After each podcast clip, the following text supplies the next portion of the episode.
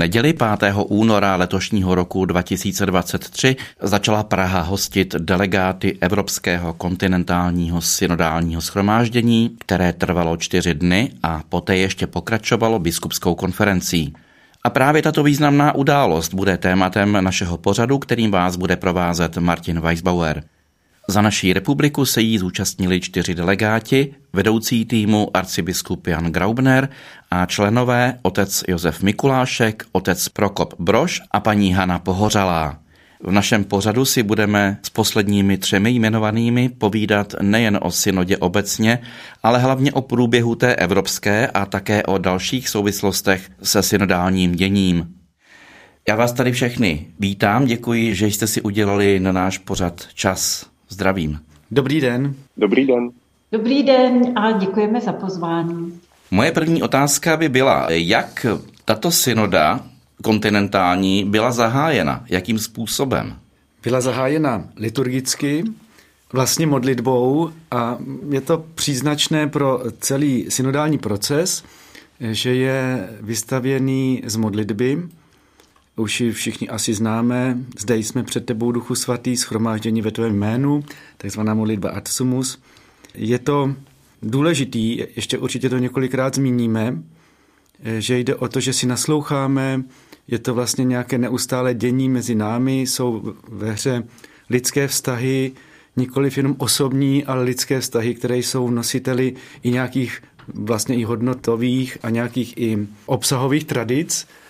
Nicméně jsou to vztahy, které jsou úzce spojeny s božím děním, tedy s duchem svatým. Proto jsme začali hned v neděli večer na Strahově překrásnou liturgii, kde možná bych poprosil teďka Hanku, jestli by mohla připomenout, co tam třeba řekl pan arcibiskup. Pan arcibiskup ve svém přivítání samozřejmě zmínil město Prahu jako srdce Evropy obrazně a e, připomněl účastníkům obraz stanu, což je obraz e, z Izajáše a současně je to takové jakési moto pracovního dokumentu synody rozšířit prostor e, stanu. A řekl, že je potřeba, aby v, tom, v tomto stanu, abychom se cítili v bezpečí, ale zmínil, že současná situace není lehká, že lidé jsou zmítáni nejistotami, že už nevědí přesně, co je pravda, co pravda není, co je fake news, řekl doslova.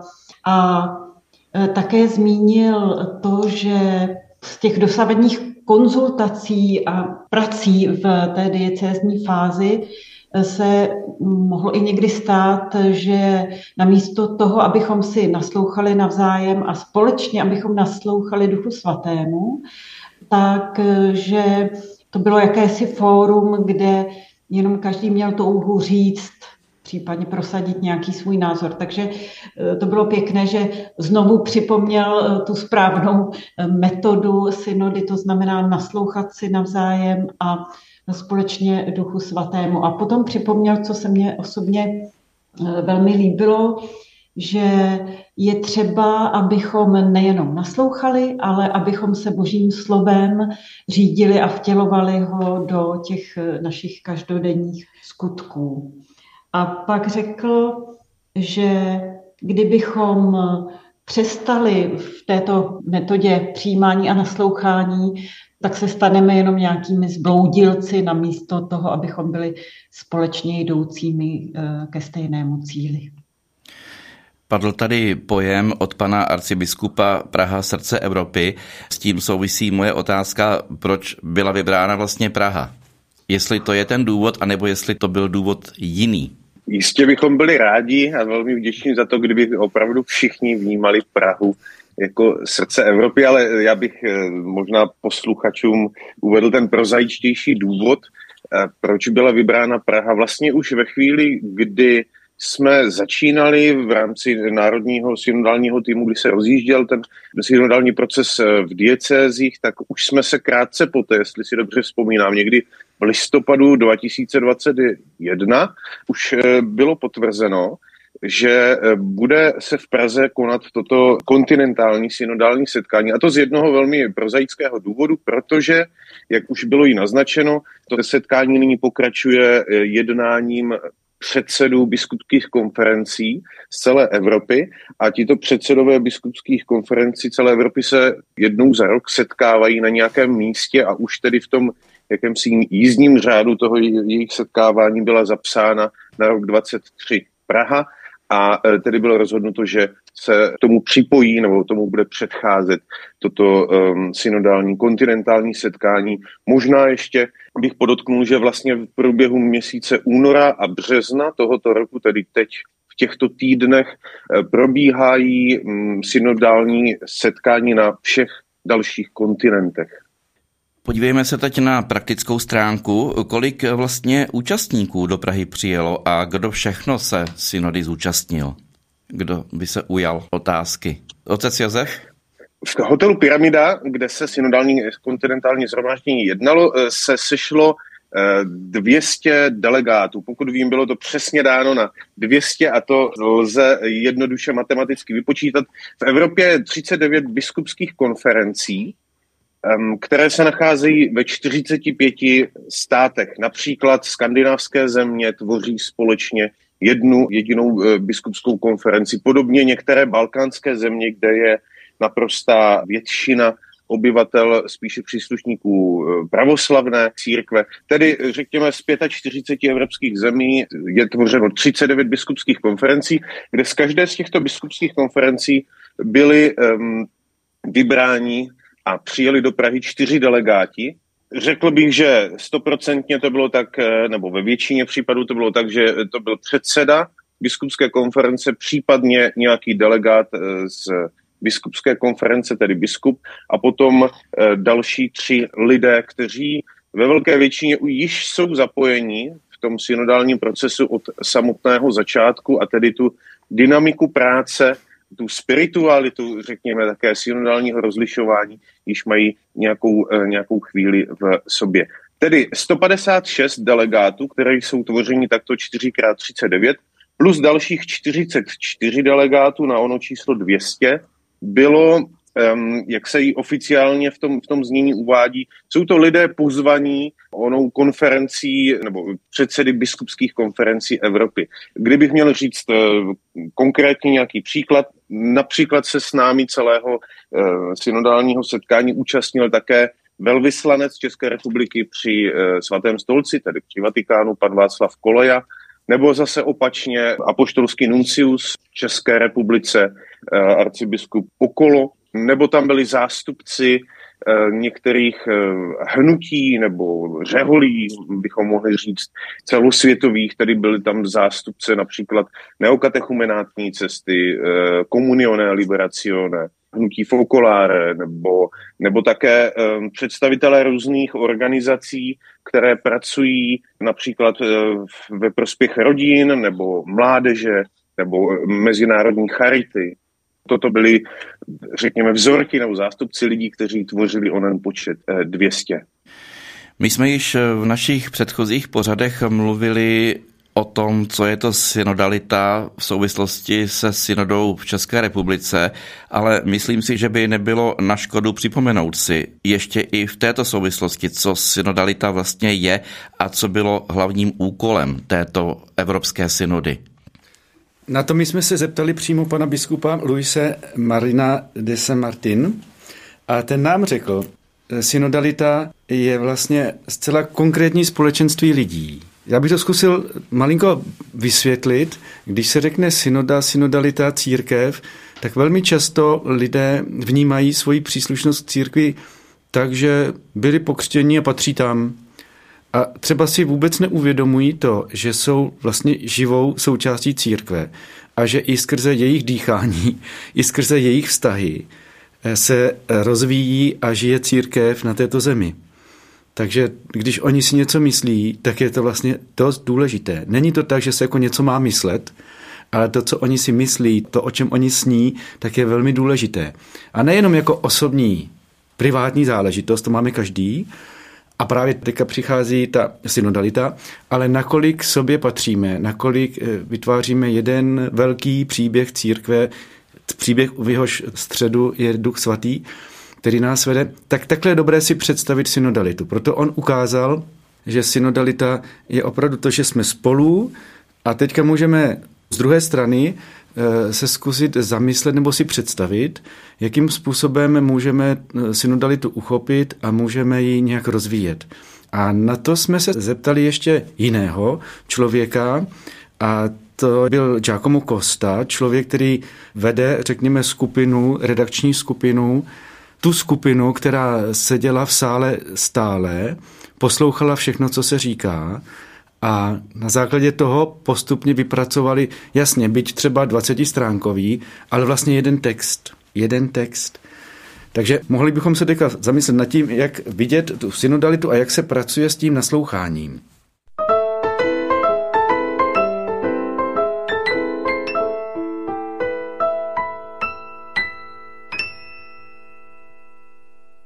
Pan biskup Luis Marín de San Martin, který je takzvaný vícesekretář eh, synody, připomněl tři sloupy synody, které ji nejvíce vystihují. Bene, eh, in quanto alle origini del, del processo sinodale, Papa Francesco eh, ci ha chiesto di aiutare to je společenství, spoluúčast a poslání. Společenství s Kristem jako první základ, potom s Kristem mezi námi, přítomným ve společenství, potom spoluúčast, že jdeme společně, každý už z posluchačů jistě zná ten obraz eh, té cesty, na které jdeme spolu, ale v těch daných rolích, to znamená, biskup zůstává biskupem, kněz knězem, lajk lajkem, každý Eh, v té své specifické roli, ale všichni budujeme církev velmi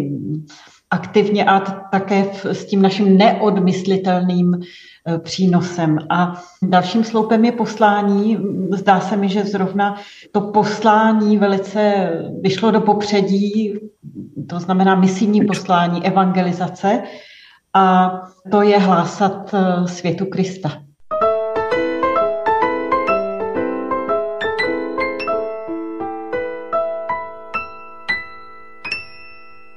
To, co je důležité v synodě a v synodalitě, eh, že jde o konkrétní zkušenosti, konkrétní vztahy, protože, jak si řekl papež František, že když se lidé začínají věnovat jenom úvahám, tak Duch Svatý má volno, odchází. Pracuje tam, kde eh, skutečně prožíváme věci, kde do toho vkládáme svoje srdce a proto celá metoda synodality míří na eh, konkrétní vztahy a konkrétní naslouchání. Spíš než jenom jako naslouchat někomu obecně, je být přítomen s konkrétními lidmi a jim naslouchat. To je dost důležité. A na otázku položenou eh, Giacomovi Kostovi, jak se to stane, že z kterého naslouchání najednou je možné udělat jednoduchý text, který odráží to množství různého naslouchání, tak on odpovídá. L'ascolto è proprio legato a innanzitutto una disposizione eh, spirituale, perché non è soltanto fare un'analisi eh, meccanica, sociologica o un metodo che permette di fare cose, è una, entrare in una disposizione, chiedere il dono della libertà proprio nel modo di, di ascoltare. Per questo la preghiera dell'Absumus, che è molto importante, si chiede questo dono della libertà. Naslouchání je především duchovní děj a od toho se to celé odvíjí, protože právě v naslouchání se člověk stává duchovní bytostí a díky naslouchání rozvíjíme tu velikou řivnu, který každý máme a k níž přistupuje veliké dílo Ducha Svatého.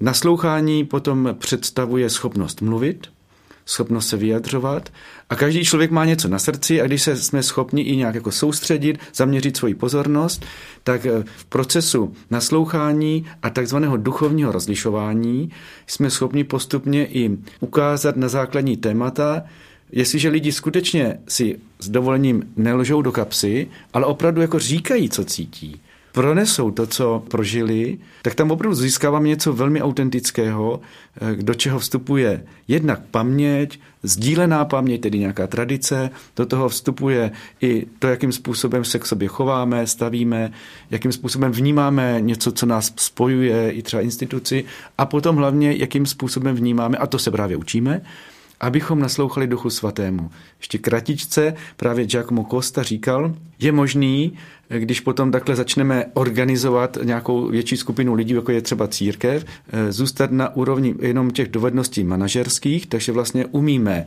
opravovat kostely, umíme organizovat církev a nějaké setkání, a říkal, a jsme schopni, zatímco to všechno běží, také vnímat hnutí Ducha Svatého. Jsme schopni vnímat to, co lidé prožívají, kam rosteme právě jako zevnitř. On říkal, sem směřuje synodalita.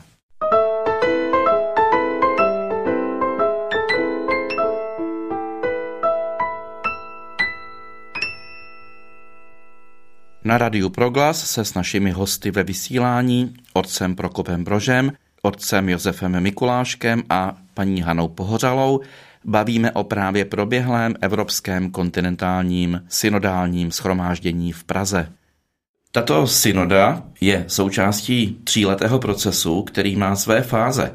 Můžete je popsat jenom pro základní orientaci? Třeba otec Josef? Synoda o synodalitě, která, a to bylo také zdůrazněno v průběhu minulých dnů několikrát, není jednou událostí, ale stává se procesem.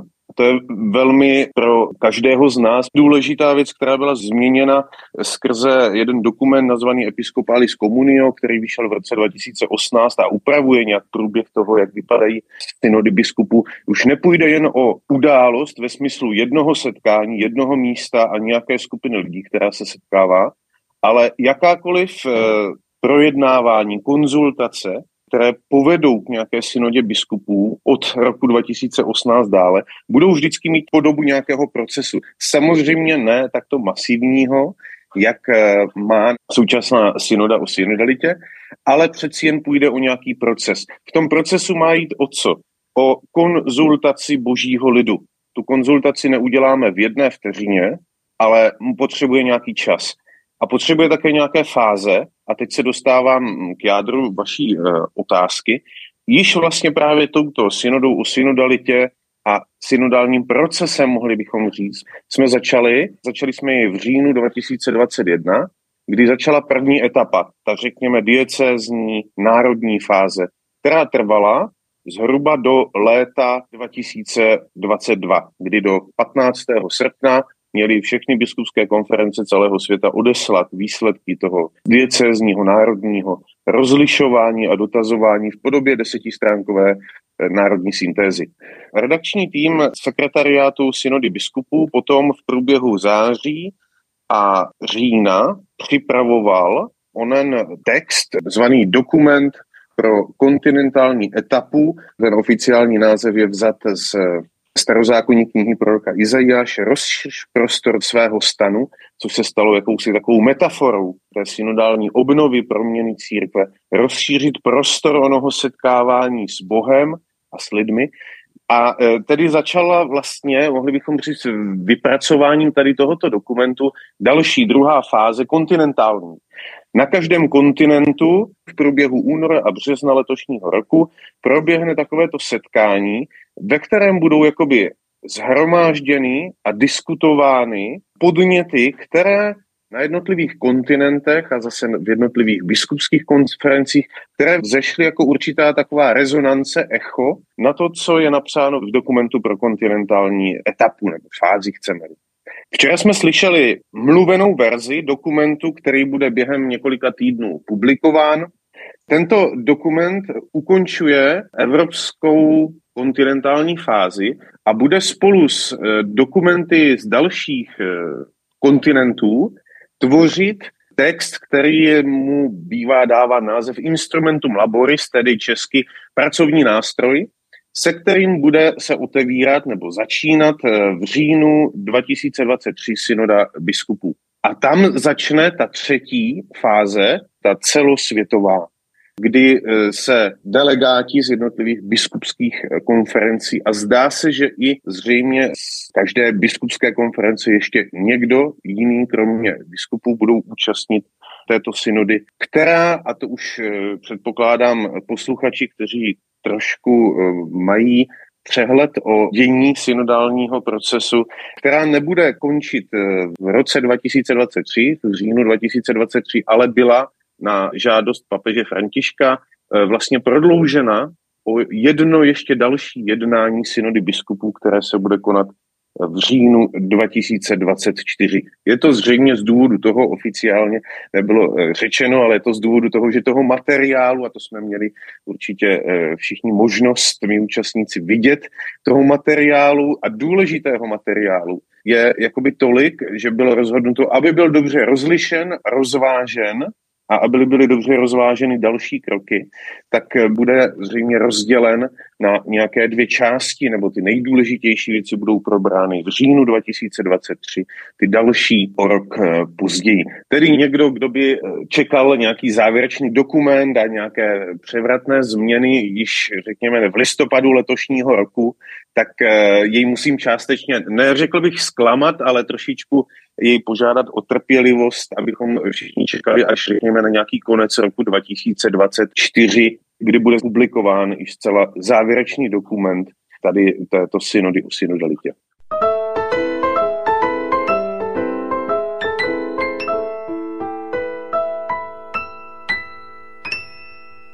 V úvodu zde zaznělo, že schromáždění v Praze mělo po čtyřech dnech ještě ve zúženém rozsahu pokračování, a to formou biskupské konference. Jaký byl k tomu důvod? Mohla by odpovědět eh, například paní Hana? Tak, od začátku procesu eh, s takovou určitou pravidelností je připomínáno, že ten eh, nositel odpovědnosti za proces synodální je biskup. Poté, co jsme, eh, jak už tady bylo řečeno, eh, společně ten celý boží lid jsme hledali nějaké, bychom řekli, důrazy a nějakou takovou rezonanci na ten pracovní dokument, o kterém už Josef mluvil. To znamená, aby ta Evropa ještě, když ho nechala v sobě zaznít, tak aby k tomu dala ještě nějaké doplnění tak proto ti předsedové biskupských konferencí zůstávají, aby společně, a znovu použiju ten eh, termín, rozlišili ten hlas Ducha Svatého, eh, který z těchto materiálů, ale lépe řečeno takových jako těch eh, zkušeností a inspirací zaznívá. A bylo řečeno metodicky, že by to mělo proběhnout tak, že biskupové v žádném případě nebudou přepracovávat nebo nebudou mít snahu přepracovávat ten první nástřel dokumentu, který vznikl, ale budou mít k němu svoje vyjádření, které bude zachyceno v nějakém dalším, předpokládám možná trošku stručnějším materiálu. Teď bychom se možná mohli podívat na takovou tu praktickou, konkrétní stránku, jak vypadal takový typický den, jeden den té synody v podobě svého programu, jestli může otec Prokop. Chci hned na tom ukázat, že když se řekne synoda, tak to není jenom naslouchání a potom něco řeknu, ale ona se zatím postupně prokresluje docela zajímavá disciplína.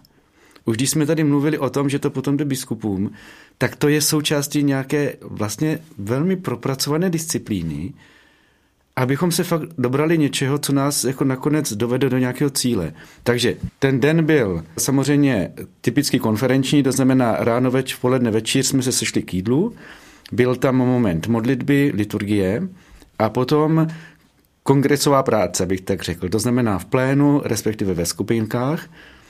A tohle to si umíme představit. To, co mě hned na první dobrou zaujalo, jak nás vedli k tomu, abychom třeba ten první půl den nebo půl a něco den, abychom svoji pozornost e, zaměřili na takzvané rezonance, ty intuice, které my vidíme. My jsme si to pro sebe řekli prostě fenomén, aby byl opravdu jako nasycený, aby naše představivost byla plná toho, čím e, synoda o synodalitě žije, Druhý krok byl, abychom vnímali napětí, problémy, které není nutné ani dobré zametat pod koberec, ale naopak je dobré vyhmátnout, popsat si je. A za třetí, abychom potom šli ještě hlouběji a abychom na pozadí nějaké společné vize začali formulovat i nosná témata. Tak jenom jsem chtěl říct, že vlastně ten celý den byl konferenční, na druhou stranu i tam jsme měli možnost zažít nějaký proces, tady, že jsme šli od někud někam a že i tam jsme se naučili vnímat společné soužití a kráčení už na nějakých třech úrovních a když jsme je začali vnímat víc a víc, tak se nám to začalo skládat úplně nově. Takže to mně přijde, že je dobré si uvědomit. Pojďme třeba ještě konkrétněji si třeba představit, jak vypadalo to jednání v plénu a jak vypadala skupinka, to bych určitě nechal na někoho z kolegů, z kolegyní.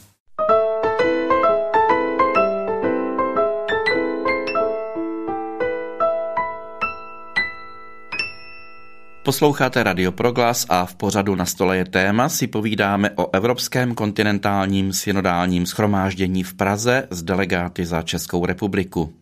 Zaznělo tady před chvílí, že jste pracovali v určitých pracovních skupinách nebo skupinkách. Podle jakého klíče byly tyto skupinky vytvářeny a co bylo obsahem jednotlivých skupinek?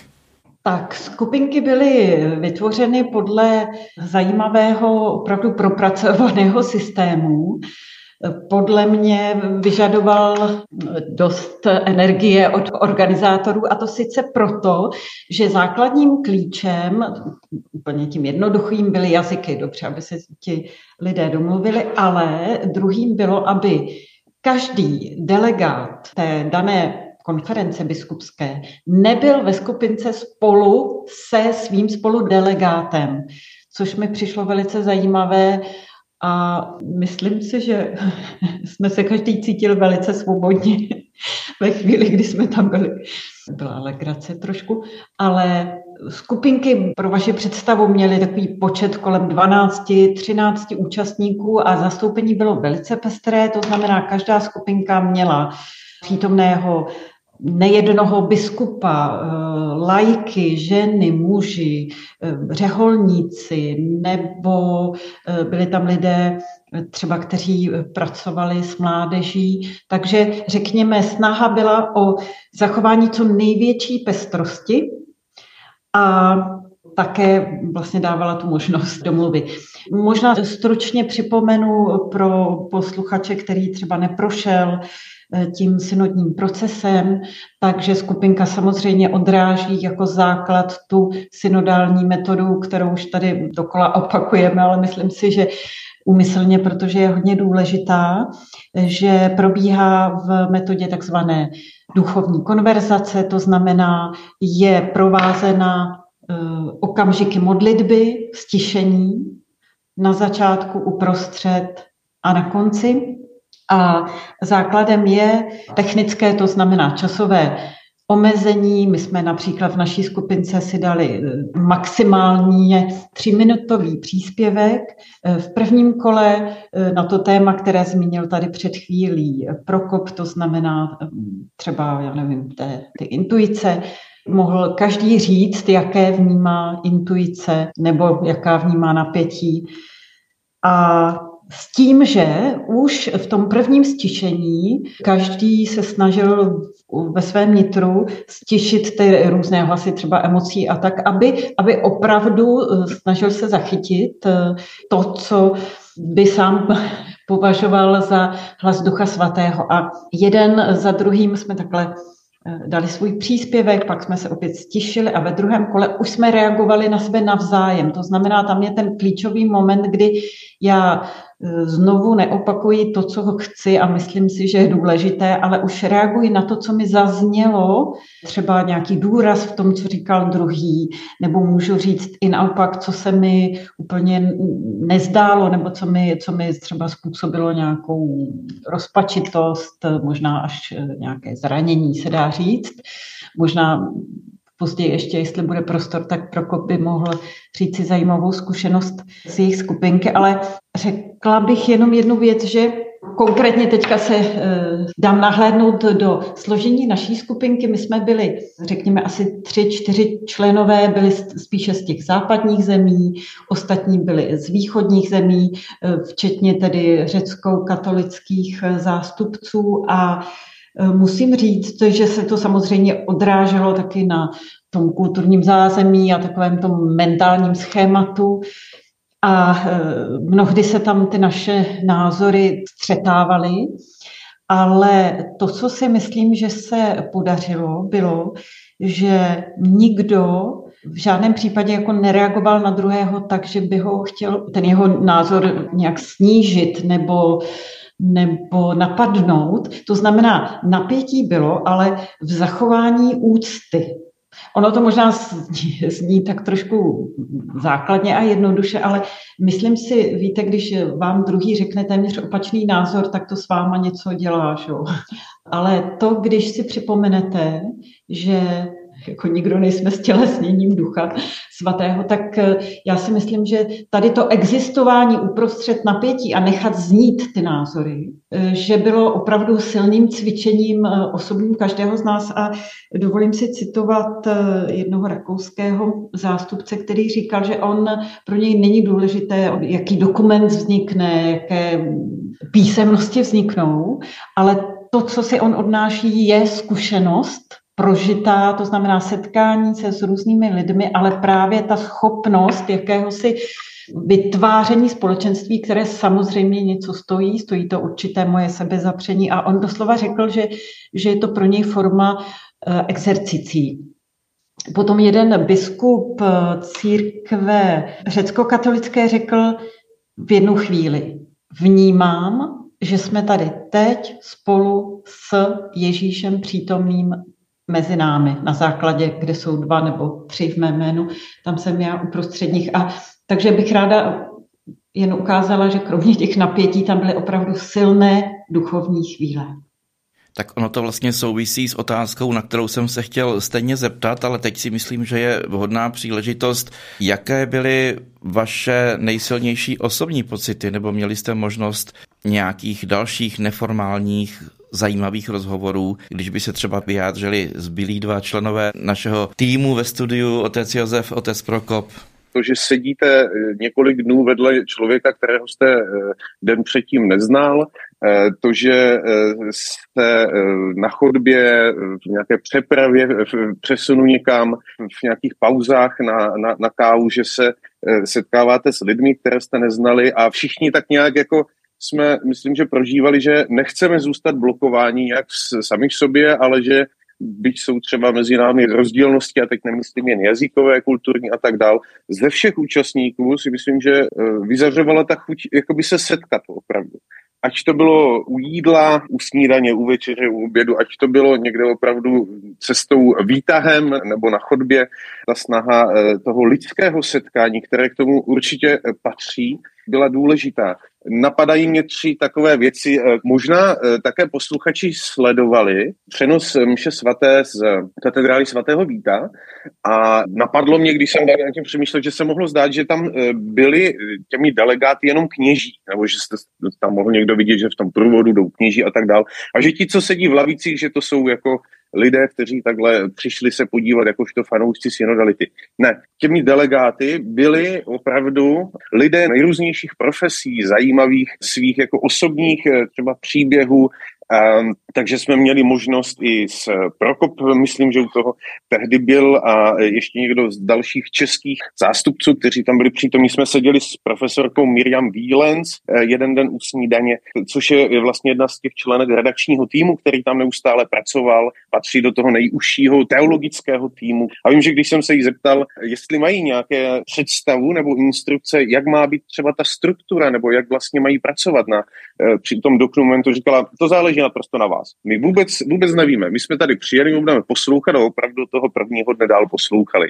A pak jsme se takhle letmo potkali několikrát eh, ještě na chodbě a tak, jenom krátce jsme se třeba pozdravili a tak se mi vždycky přál, jako, že ať, ať má eh, hodně síly a tak do práce a nebo někdy ona řekla, no pracujeme day and night a opravdu poslední noc podle toho, co přiznali, spali pouze od pěti do sedmi hodin do rána a jinak pracovali celou noc na, na, na přípravě onoho dokumentu. Třeba jedním z delegátů Německé biskupské konference byl jeden z nejvěhlasnějších asi současných evropských biblistů, Thomas Seding, ale myslím, že pro nás, pro všechny bylo takovým nejradostnějším neformálním setkáním Eh, večeře s kardinálem Mariem Grechem, který vlastně má starost eh, celý synodální proces, celou synodu o synodalitě.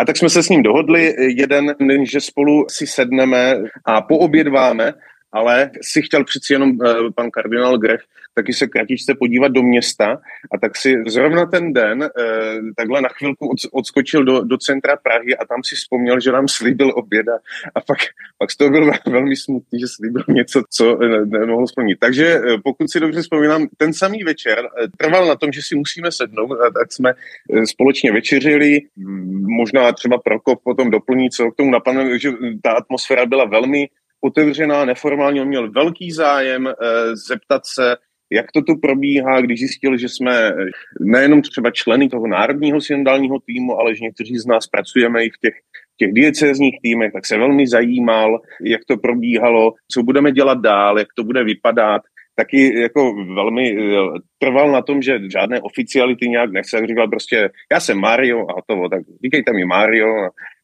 Pak jedna kolegyně, když chtěla eh, po něm nějakou řekněme, inspiraci, radu na to, že protože má mít v rámci brněnské dieceze nějakou práci s kněžími e, dále, tak on mi říkal, no tak já ti napíšu mail, napiš mi, budeme v kontaktu, já ti, já ti něco napíšu, nějaký, nějaký text.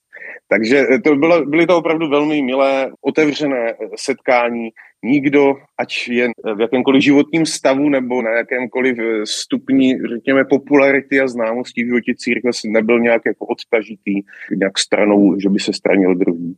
Tak to jsou krásné postřehy.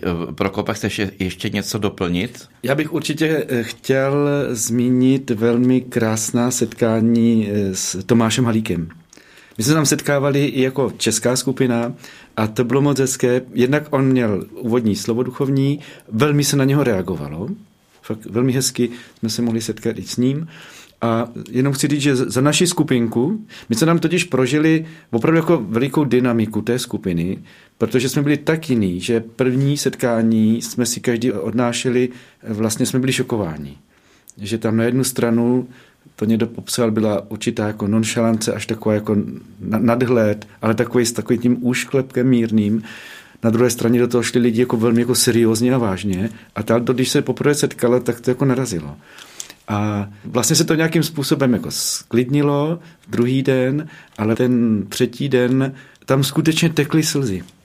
A někdo chtěl prostě odejít. Říkal, já jdu pryč. A když už odcházel, tak nějaký Němec říkal, a co třeba jako se omluvit? On to stačí se omluvit? Takže jsme tam zůstali a vlastně jsme zjistili, že synodalita v takovém případě je především to, že zůstaneme spolu. Za každých okolností.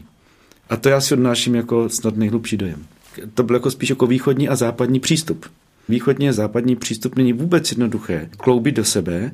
Asi nakonec, čím víc člověk chce, abychom byli spolu, tím víc eh, je zapotřebí zjišťovat, že je to duch Kristův, který nás k sobě vede.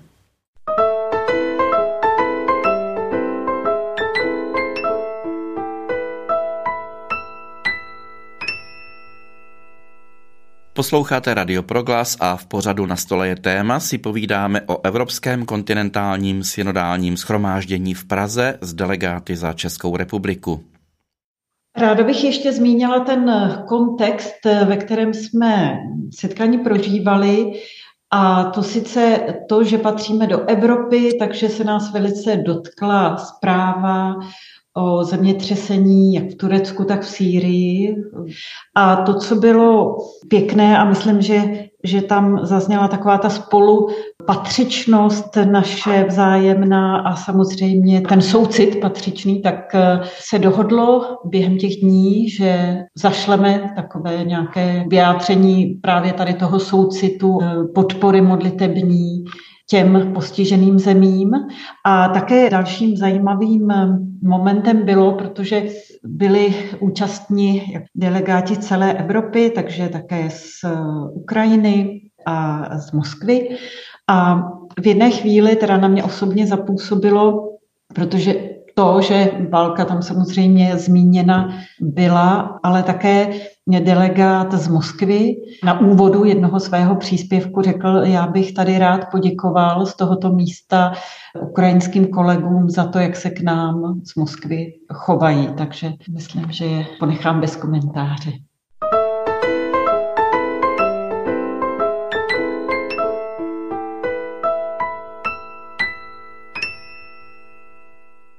Jaké hlavní otázky nebo problémy se na synodě probíraly a s tím souvisí i to, jaký by měl být výstup ze synody? Bude to nějaký dokument, co by měl obsahovat?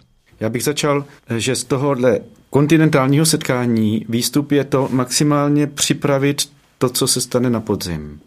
Takže nejde o to teďka mít opravdu něco už hotového, ale maximálně připravit ve spojení se všemi ostatními kontinentálními eh, synodálními setkáními, tak to je vlastně to nejdůležitější teď.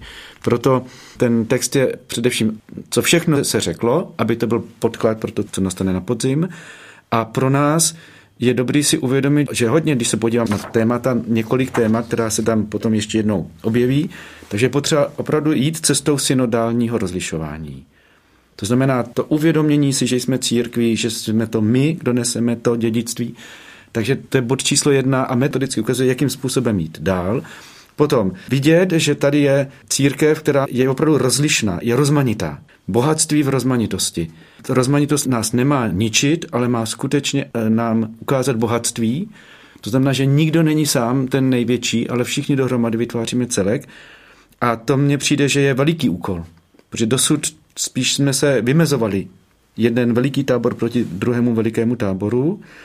Potom vnitřní struktura církve. Se stejným přístupem, nebát se opravdu vidět nějakou vnitřní diversifikaci církve.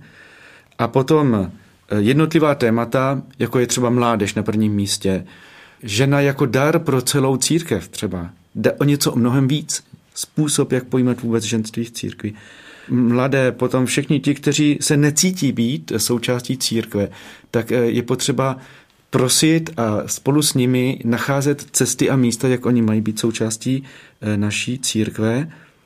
A potom veliký napřažení dopředu eh, formou hlásání evangelia. Ten, ten misijní charakter církve je vlastně podstatným rysem církve. Ještě tady otec Josef by možná chtěl přispět nějakým svým slovem?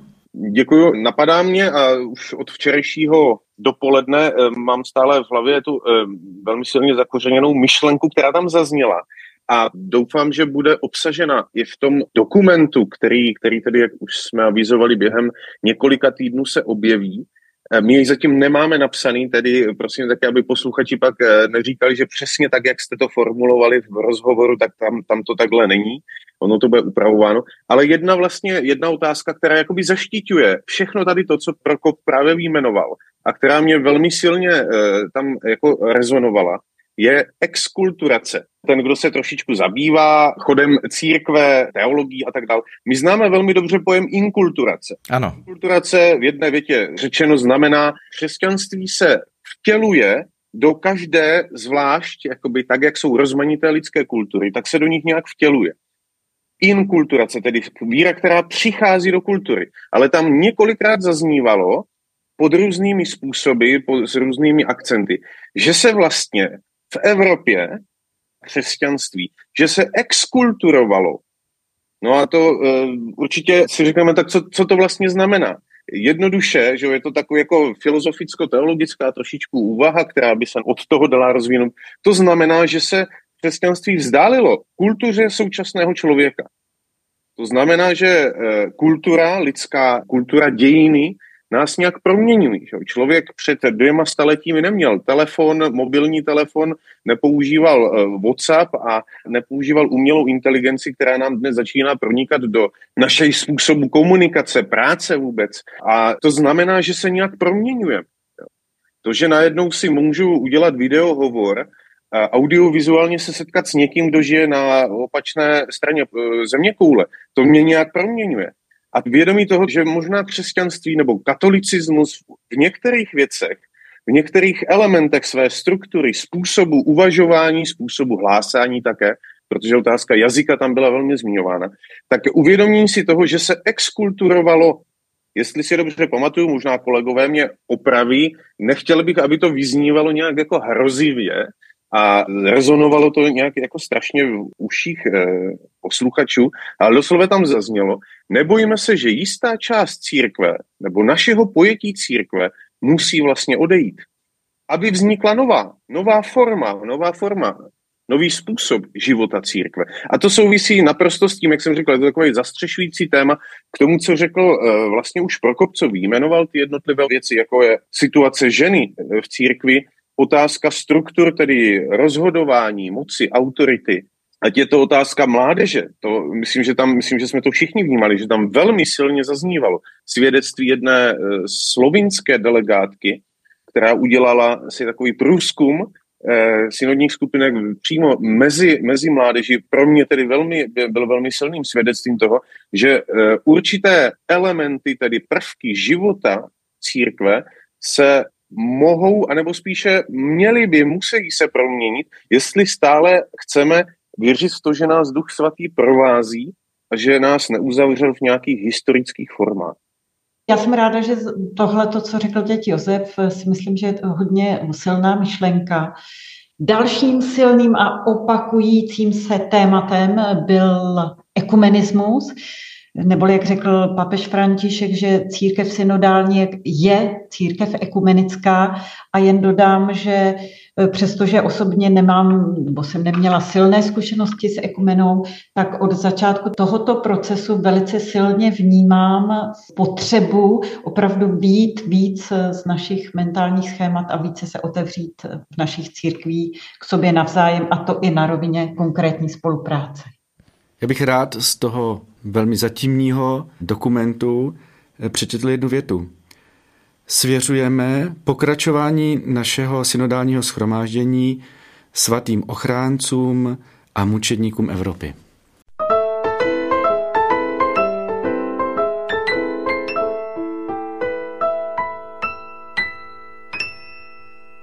Končí náš pořad v cyklu Na stole je téma, kterým vás provázel Martin Weisbauer a ve kterém jsme hovořili o právě ukončeném Evropském kontinentálním synodálním schromáždění v Praze.